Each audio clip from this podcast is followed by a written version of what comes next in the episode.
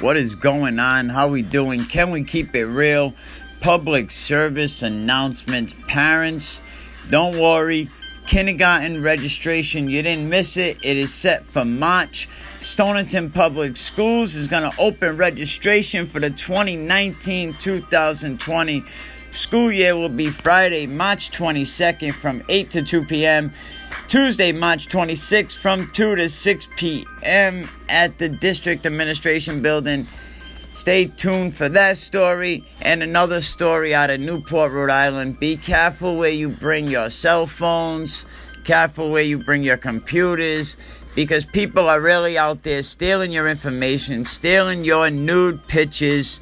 So, be careful who you let have your phones, even to fix them, even if you think they can be trusted. But get out there and register these kids for kindergarten. Get them in school.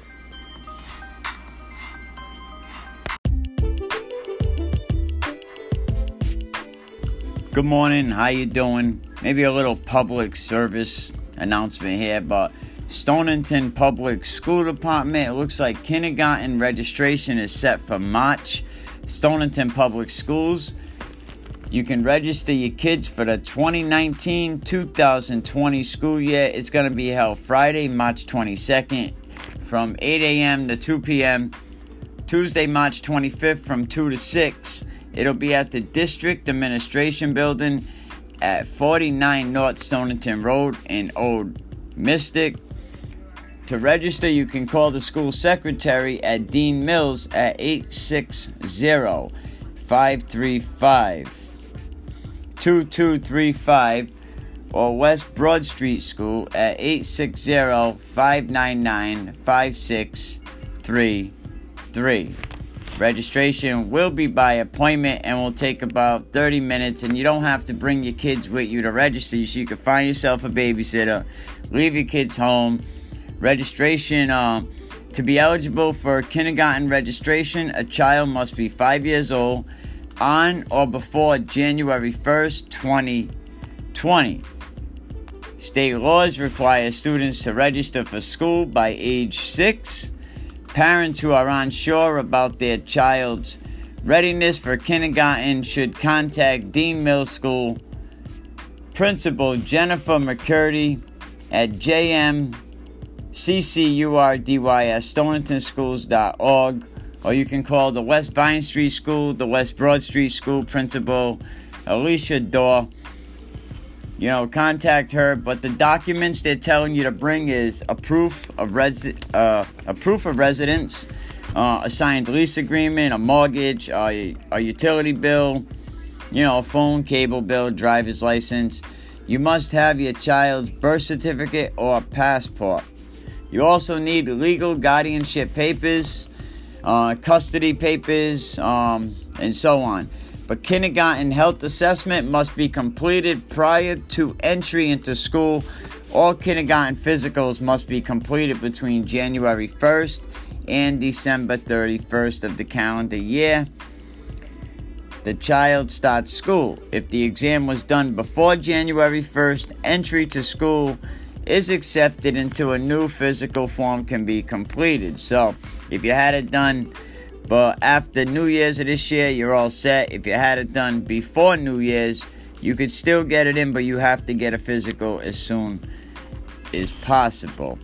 So the school can be, um, you know, with the school policies and stuff, make sure everyone's healthy. Um, they're saying bring all the documentation of the child's most recent physical to the registration any records of any shots, um, any lead screenings you have, uh, any universal blood lead testing. Uh, that's actually mandated in Connecticut, and children are tested between 9 months and 36 months of age.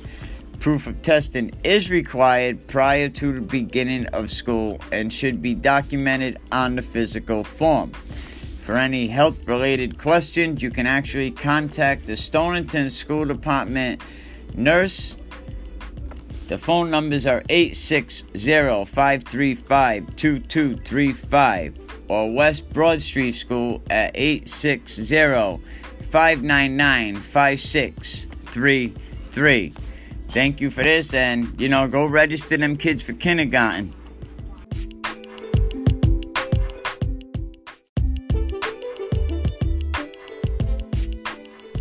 What's going on? How you doing? Back in May, I brought you a story about an audio video store over in uh, Newport or Jamestown.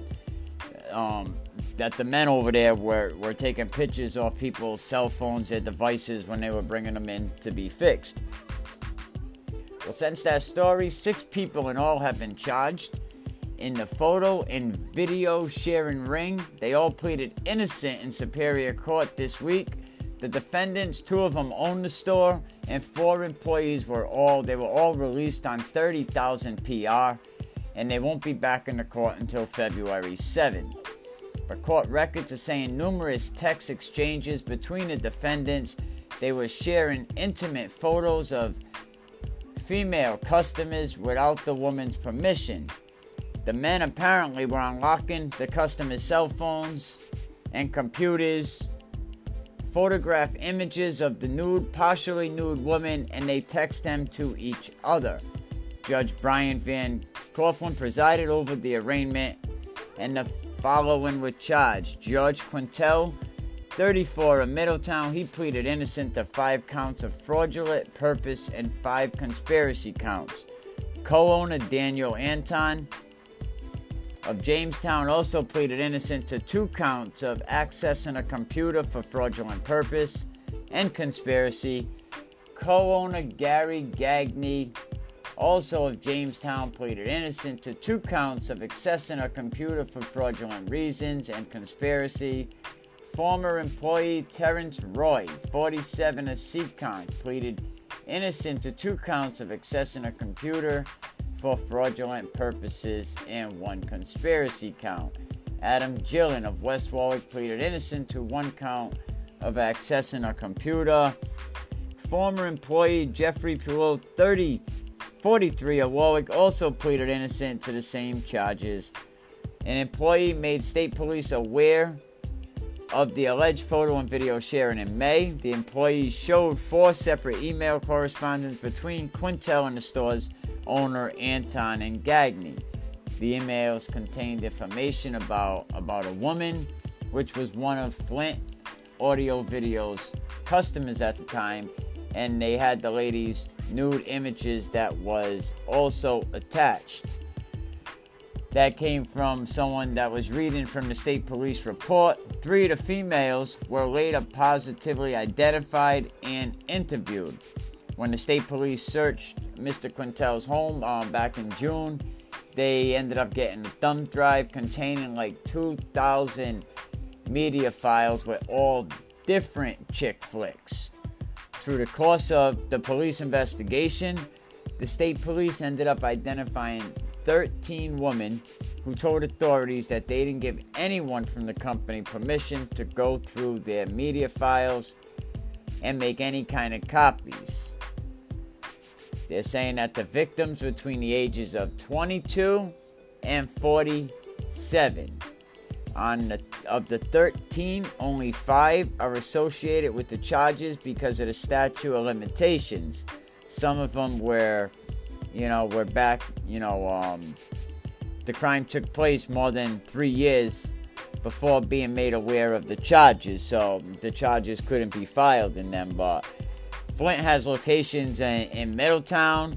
Um, they got a retail space located inside Cox Solutions in South Kingstown, but it's been closed over the summer. So if you had anything go to Flint Audio Video, if you're bringing your phone to one of them stores, it's very possible that they seen your nasty pictures that you took. That's why you shouldn't be taking nasty pictures to begin with. But if you took them at Flint, they seen them.